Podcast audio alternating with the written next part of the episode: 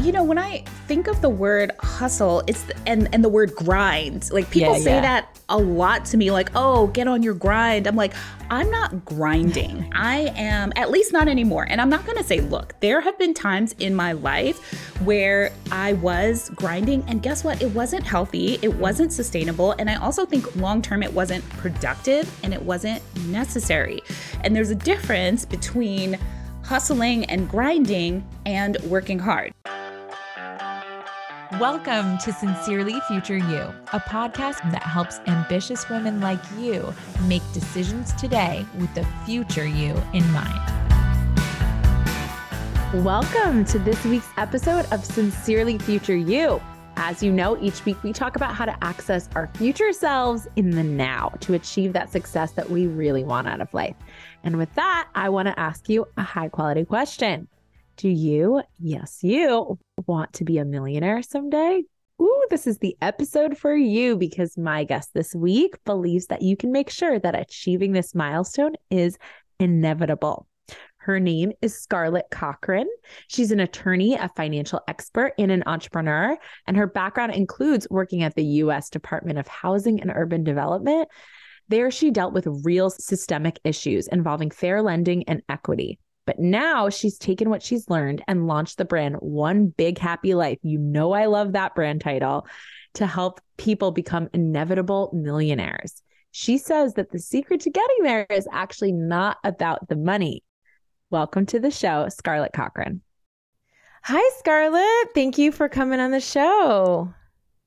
Thank you so much for having me. Yeah. So, aside from all of the amazing things that Scarlett is that we just told you, um, she is also a friend and colleague that I've admired since we met at uh, our mastermind. I think one of the things that we always had in common since the first day we met was we just love to talk about money. We think it's really important um, for all women, but especially for single moms, for women of color, for women that just are, well, women in general just don't have as much exposure or access to these conversations in a casual or a professional environment.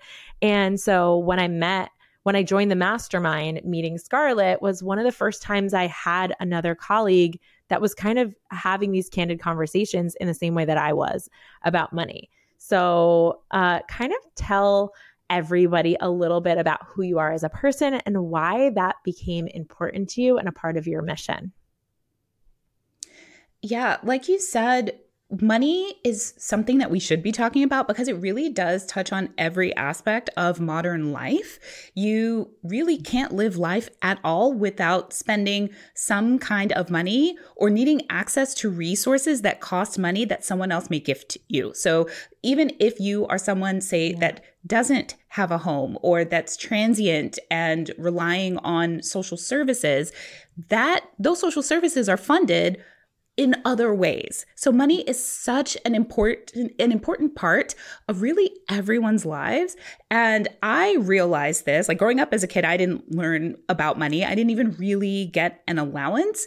It was if I needed money I would just ask my dad, "Hey, can I have some money for lunch or something like that. So my parents didn't teach me anything about money and I left my parents' house. I joined the Marine Corps, so I became an active duty US Marine, and suddenly I had this regular paycheck coming in, but I live in the barracks, so and I get I go to the meal hall for food. So I had this money and it was money that was available for me to spend doing whatever I want. I could squander it and it didn't matter because my housing and my food were taken mm-hmm. care of.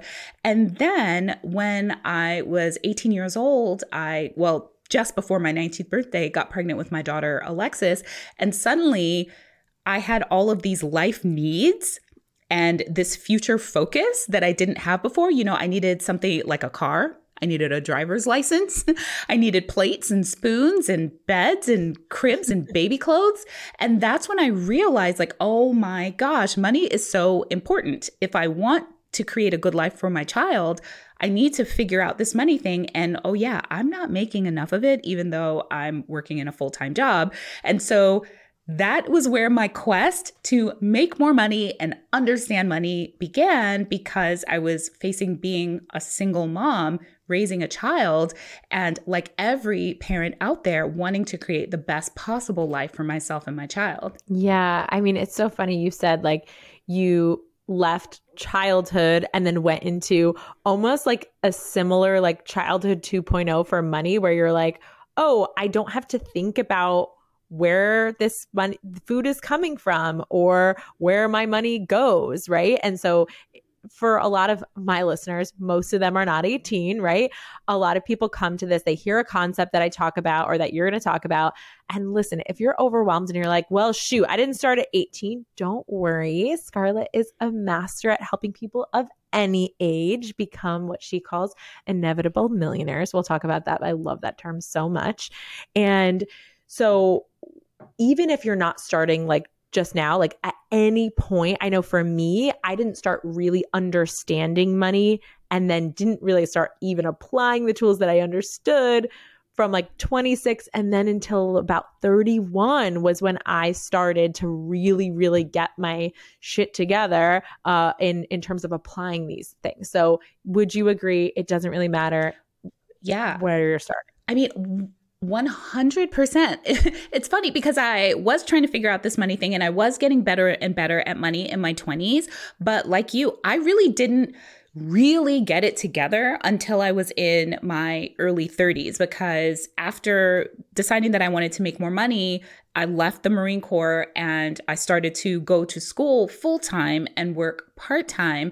And so I put myself through college and then I put myself through law school. So that was that's where I spent my 20s, right. working part time, going to school full time, being a mom. Along the way, I got married.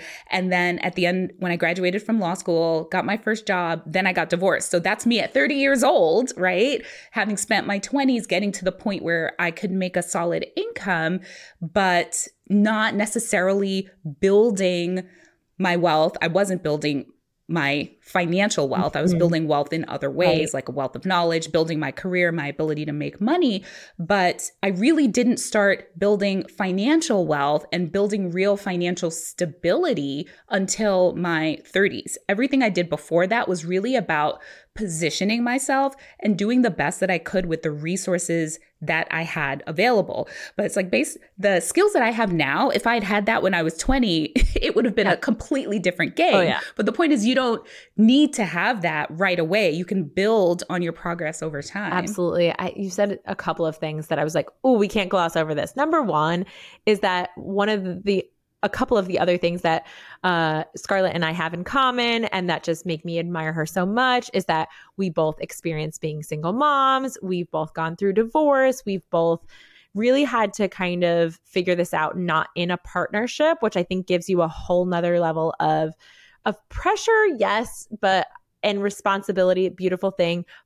But more importantly, I think that there is a societal narrative about what you are capable of when you have that type of a label. And I mean, I know that from from knowing you personally that you really you you probably didn't have too much time to think about how hard it was during those times too and I, I have a similar experience where from the outside it looks like, oh my gosh, I don't know how you did it. And you're like, well, I don't know really either. I just kind of put my head down and I did it. But if you're listening and if you were in a situation where you feel like your back is up against the wall, this is not an episode to skip over. This is something that I wanted to I wanted to have Scarlett on the show specifically for that audience. Um, the marginalized single moms are a huge part of my mission and helping people make money. And I know it is for you too. So everybody, long story short, turn the volume way up because we're about to talk about some really, really important things. So, yes, she was a single mom. And yes, also, you said too, like there are multiple ways for you to grow your wealth. A couple are in Scarlett's book that is coming out, which we're going to be talking about. But a couple also are are really important and those live in your brain. And those are the things that we talk about on the podcast as well a lot, which is are you growing your ability and your skill of being able to make money, your skill in your knowledge in terms of what you can provide in terms of value, and then also your skills in terms of understanding numbers and money and how like the economy works in a, just a very basic simple math way that does not require you to be a rocket scientist. Yes. I mean, I love that you point out that they just need a baseline level mm. of financial knowledge. And I think that the part of the problem is that we all will watch the news, we'll listen to the news, and we'll hear about all of these complicated things, like even with the stock tickers across the bottom, and it feels really overwhelming. And one of the things that I like to remind people is that not all of the news is for everyone, mm-hmm. right? You have to think that there are people who are stockbrokers, who are hedge fund managers, watching the same news as you. There are people running multi million, billion dollar companies watching the same news as you. And so, yes, and that news covers stuff that's only relevant to certain segments of people yeah. but somehow it's you're made to feel like it applies to you and you need to understand that as well in order to be financially successful it's like all of the investments out there they don't all exist for us regular folk right there are investments that exist just for people who have extra hundreds of millions of dollars that they're like hmm, yeah. what do i feel like doing with this money today okay you don't need to understand that stuff in order to become what you know what I call the inevitable millionaire. So someone who has a seven figure or eight figure nest egg that you can rely on when you retire. You don't need to know all that. Yeah, there's a baseline level of knowledge that you just want to make sure you're keeping up as the finance industry changes so that you can make good financial decisions for your specific needs. Yeah. So, can you elaborate on that? Tell us, like, what does it mean to be an inevitable millionaire? And I know, obviously, for those of you who don't, please go and follow Scarlett.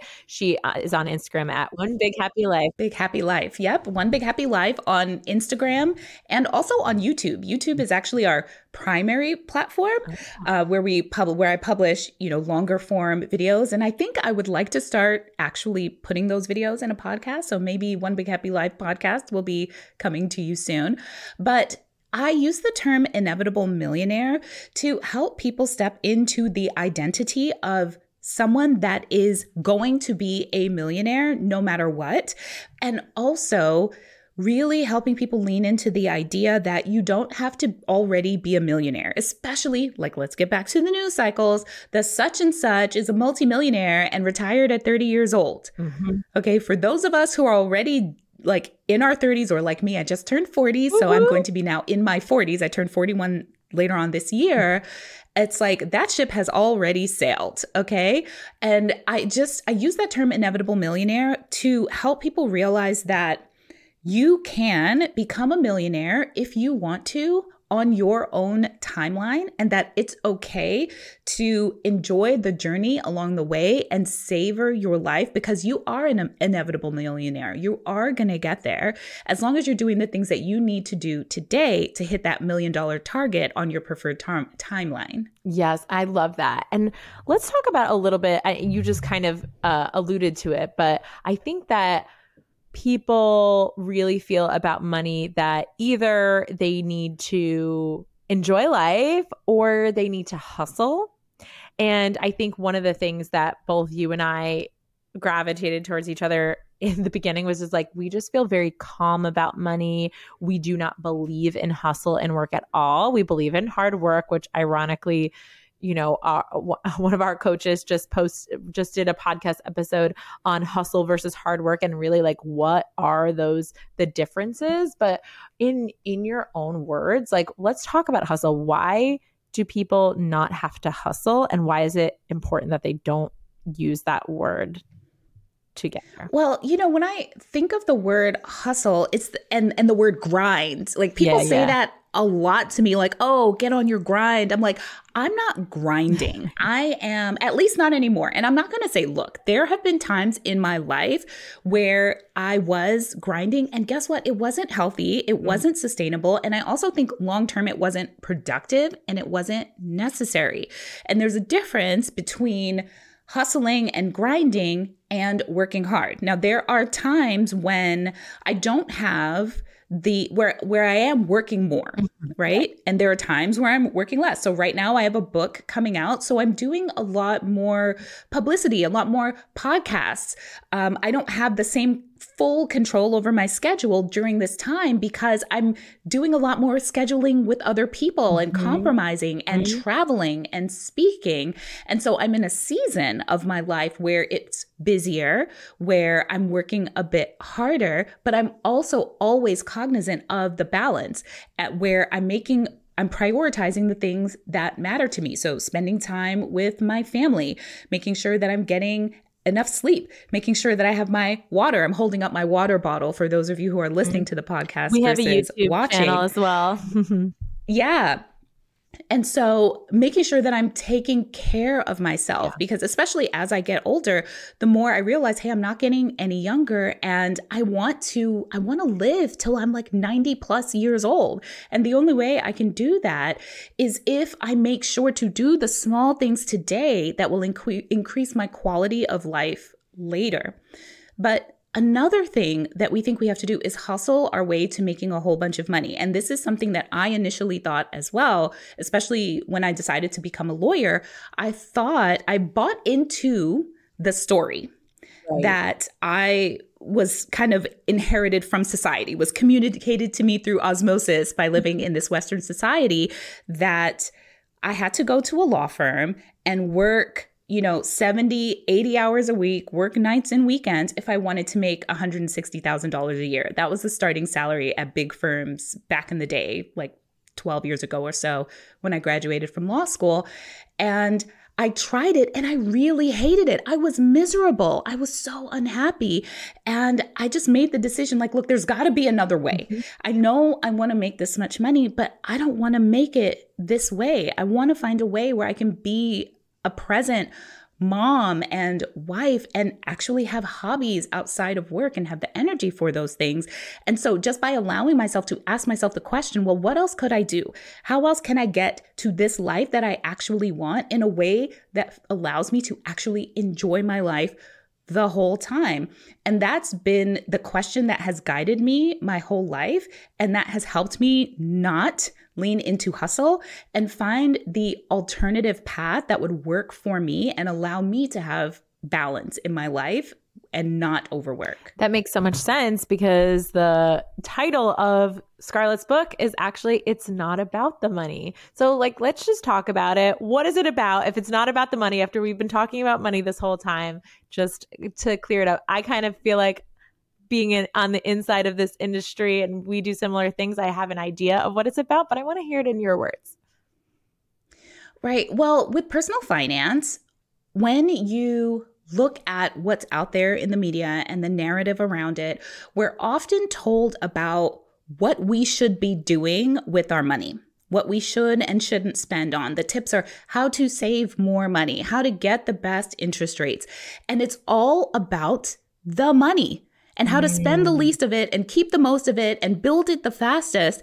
But no one's really talking about, but wait, what does your life actually look like? Do you enjoy your life? Mm-hmm. Does it feel good? Is this the life that you want to look back on? Right? What if you like spending money on lattes? What if you like lattes? I have a cappuccino, like two cappuccinos a day. They're small though, they're tiny ones every day, and I love them. Now we make them at home, but it's with a thousand dollar super automatic yeah, like coffee maker mm-hmm. that grinds and froths and does all the things, right? And certainly someone would have some thoughts about, well, why don't you just brew your coffee for 50 cents out of a standard coffee maker? And the answer is because I don't want to. I like my cappuccinos.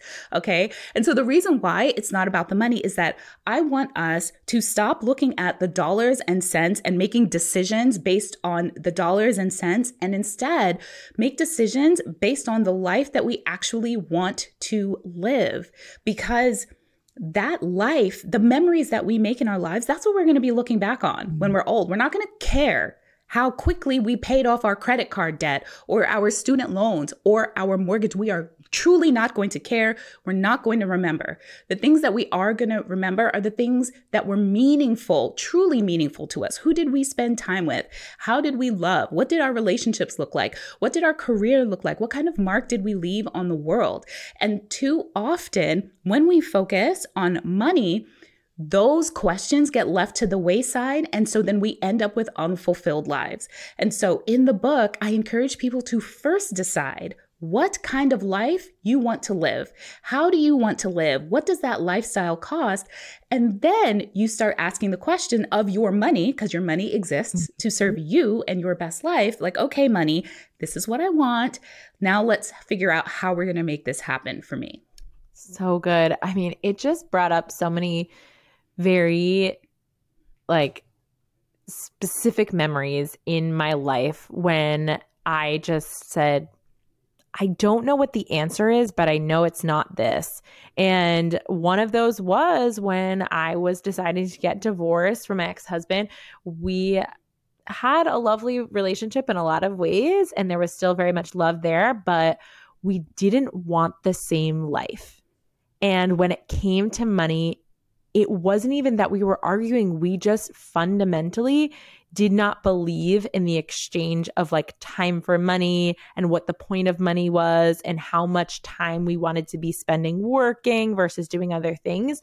Fundamentally, I was asking the same questions you were, and he was very much bought into the, I would say, like the American dream of like, you go, you go to work, you work hard in college, and then in, you know, he had his MBA and like, and this isn't even about him, but I see it happen with a lot of my clients. They're entrepreneurs that come to me after having been a part of this societal dream for a little while and being like, why does this feel terrible? I was told that this was going to feel good. Do I have to wait until I'm 65 to feel good about this life? And then at that point, like will i be able to even do the things that i wanted to do in the first place? So i just think everyone should pause. I really like to always think of a moment within interview podcasts to be like if you took nothing away from what Scarlett said, can you just ask yourself that? Can you phrase that? One of the things that I ask my clients all the time is like the quality of your life is equal to the quality of the questions that you're asking yourself. So if you could boil it down to one question for them to ask themselves, like what is the question? Oh my gosh, one question. That is hard. I know. Maybe um, just one for now, and then we'll have you on the podcast again. um so I would probably say it's going to be it, okay. So is this what I really want and why? And ask yourself why. Why do I want that? And why do I want that? And why do mm. I want that? So that you're digging down to the the root, right? So like you mentioned um people kind of following the path that they've been sold leads to a happy life, right? Right? Which there is no one size fits all right. path to a happy life. Every person is an individual. And so it is going to look different for everyone. Just like our fingerprints are different, the the pieces that constitute a happy life for each of us is going to look slightly different, which is why we need to look inside for answers. And so, but you can start where you are, which is we all have some inkling of a desire. And so for many people, it's well, I have do I have to wait till 65 to be happy? Okay, what is it at age 65 mm-hmm. that you're thinking that you want that's going to make you happy and why? why? And why? So good. And so questions like, "Oh, well, I want a million dollar business." Entrepreneurs say this a lot. And so the question is why? And it could be so that I can do this. Or I'll use an example like my daughter. She is doing VTubing on YouTube where you have an avatar when you're streaming, not YouTube, Twitch. Twitch, I think. Okay. And she talks about wanting more followers and being frustrated that her following isn't growing as mm. quickly as she would like for it to. And I'm like, what is your goal? I ask her, what is your goal? That you want to accomplish when you have a lot of followers. And so she said, Well, I want to be able to sell merch for my character and make merch. And so I asked her, Well, you have followers oh, wow. now. Why aren't you just selling merch now? What is stopping you? Why do you have to wait? And yeah. she's like, You're right. And so that's the question. When we ask ourselves, What do we really want? For many people, retiring early, 65, oh, I want to have more control of my schedule. I want to be able to travel more. I want to have more time to work out. I want to have more time to read. Why okay, so why can't you do those things now? Mhm. How can you start doing those things right now? Why do you have to wait? Yeah, uh, it's so good. And especially about the followers. I mean, this isn't just children. Like uh, my clients come to me all the time and they're like, oh, I need more followers. And I know it, like, I actually don't have a large amount of followers compared to my income. And I think people are always like very surprised about what my revenue is when they see my followership. And they're like, where do you get all of your clients? And I'm like, yeah, for my followers. And they're like, but you only have whatever, almost 3,000 followers. And I'm like, yeah, how many clients do you think you need in order to create multiple hundreds of thousands of dollars? And then when I I did the breakdown this year. I don't know if you happen to see, I like posted on Facebook even. I did an annual revenue report and I broke down everything in my business. I posted my revenue, I posted how many clients, what my my business structure was and everything and people were like, "Oh my god, this was so interesting because when people say I want more followers, their answer is usually because I want to be able to make more money." And I'm like, "Why don't you just Yeah. make more money now?" There's like how many yes. and so they spend all of their time focused on similar to the zombies that are in corporate, just like grinding. Well, I want to have more money. It's like they spend all their time posting reels and trying to do all these specific things that eat up all their time. And I'm like, yeah, but that's not a money making activity. This interview was full of so many valuable insights that we actually split it into two. So stay tuned for the release of that second part of the interview where Scarlett shares the seven money capacities, also known as the seven money practices to grow over your lifetime to help you become that inevitable millionaire. You can also pre order her book at onebighappylife.com. Next week, we're also going to be doing a Valentine's Day episode. So make sure you come back to learn the six ways to romance your future self. No, it's not what you think we're going to be talking about, but love will be in the air in the episode. And I get a little emotional. So you're not going to want to miss this heartstring pulling episode. For more information and links on this episode and others, head to our website, sincerelyfutureyou.com. Happsters. If you want to learn more about today's topic, head over to whatshappyning.com forward slash podcast. That's What's Happyning, W H A T S H A P P Y N I N G dot com forward slash podcast.